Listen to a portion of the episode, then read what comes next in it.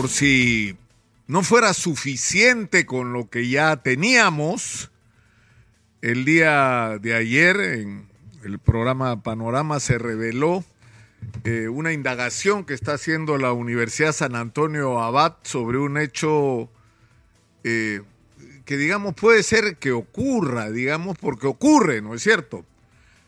Pero no le puede ocurrir pues al presidente del Congreso de la República, que el señor presentó un, documento eh, para su eh, tesis eh, de, maestría y presentó la misma tesis para el doctorado es absolutamente irregular, inaceptable, porque es como plagiarse a sí mismo, ¿no es cierto? Porque lo que establecen las reglas es que tienen que ser, digamos, investigaciones independientes. Y el señor presentó estas dos investigaciones como si fueran independientes cuando en realidad eran, eran lo mismo, era eh, una tesis referida a la responsabilidad civil de las autoridades elegidas por voto popular desaforadas por causales de vacancia. Entonces, solo ese hecho ya es grave, porque eso significa que los mecanismos que utilizó el actual presidente del Congreso para obtener un doctorado fueron irregulares. Y lo que seguramente va a ocurrir es que le van a anular la tesis de doctorado. Y, esto ya pues se, se suma Ah, porque es un acto inmoral. Eso es un acto inmoral, ¿no? Y de repente algo peor.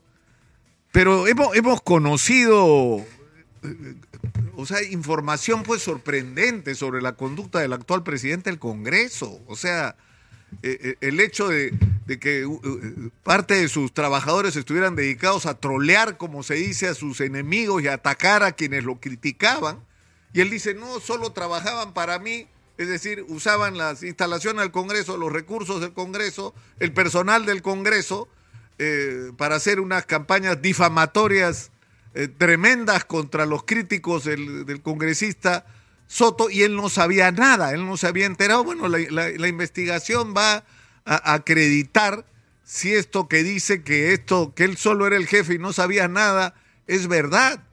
Y apareció no solamente eso, sino resulta que el congresista promueve una ley eh, para, eh, el tema de las, de las prescripciones, ¿no?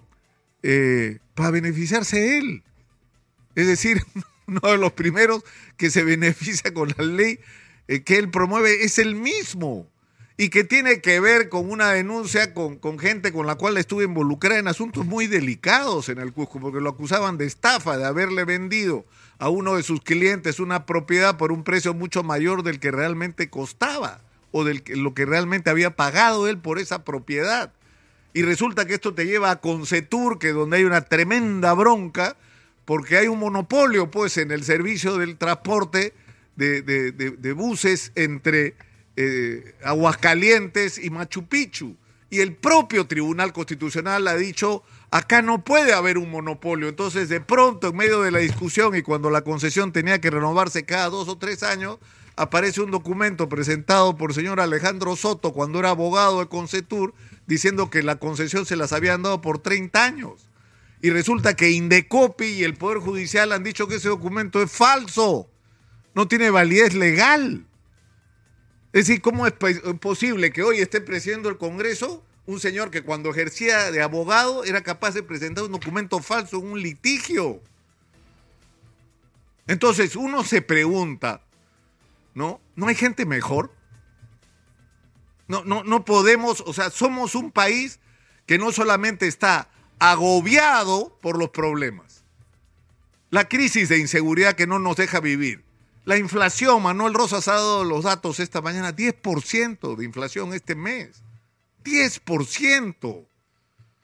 Y eso que es un número para alguna gente, para los técnicos es un número, para las amas de casa es un fierrazo en el bolsillo. Es calidad en la alimentación y cantidad, porque la gente está comiendo menos y está comiendo peor.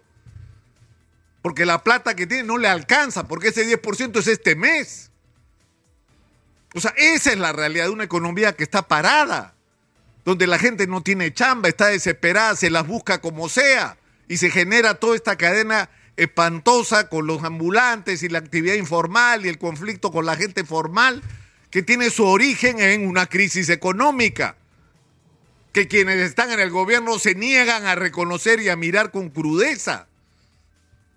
Entonces, la pregunta es, en medio de todos estos agobios que tenemos, escuchen ustedes a los agricultores, ustedes pongan el micro y ni miren, y escuchen lo que dice la gente en el norte del país, lo que están sufriendo y lo que están viviendo, lo que está pasando con las sequías en otras zonas del país.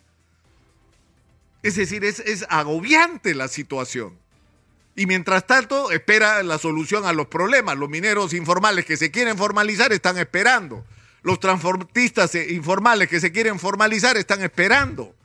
Las micro y pequeñas empresas que están agobiadas por las obligaciones financieras y que los agobian los municipios y que nadie los ayuda, están esperando respuestas y lo que reciben son mesas de diálogo y compromisos que no se cumplen y los trabajadores CAS ¿no? ya se cansaron de firmar papeles, que son más de la mitad de los empleos públicos de este país o casi la mitad.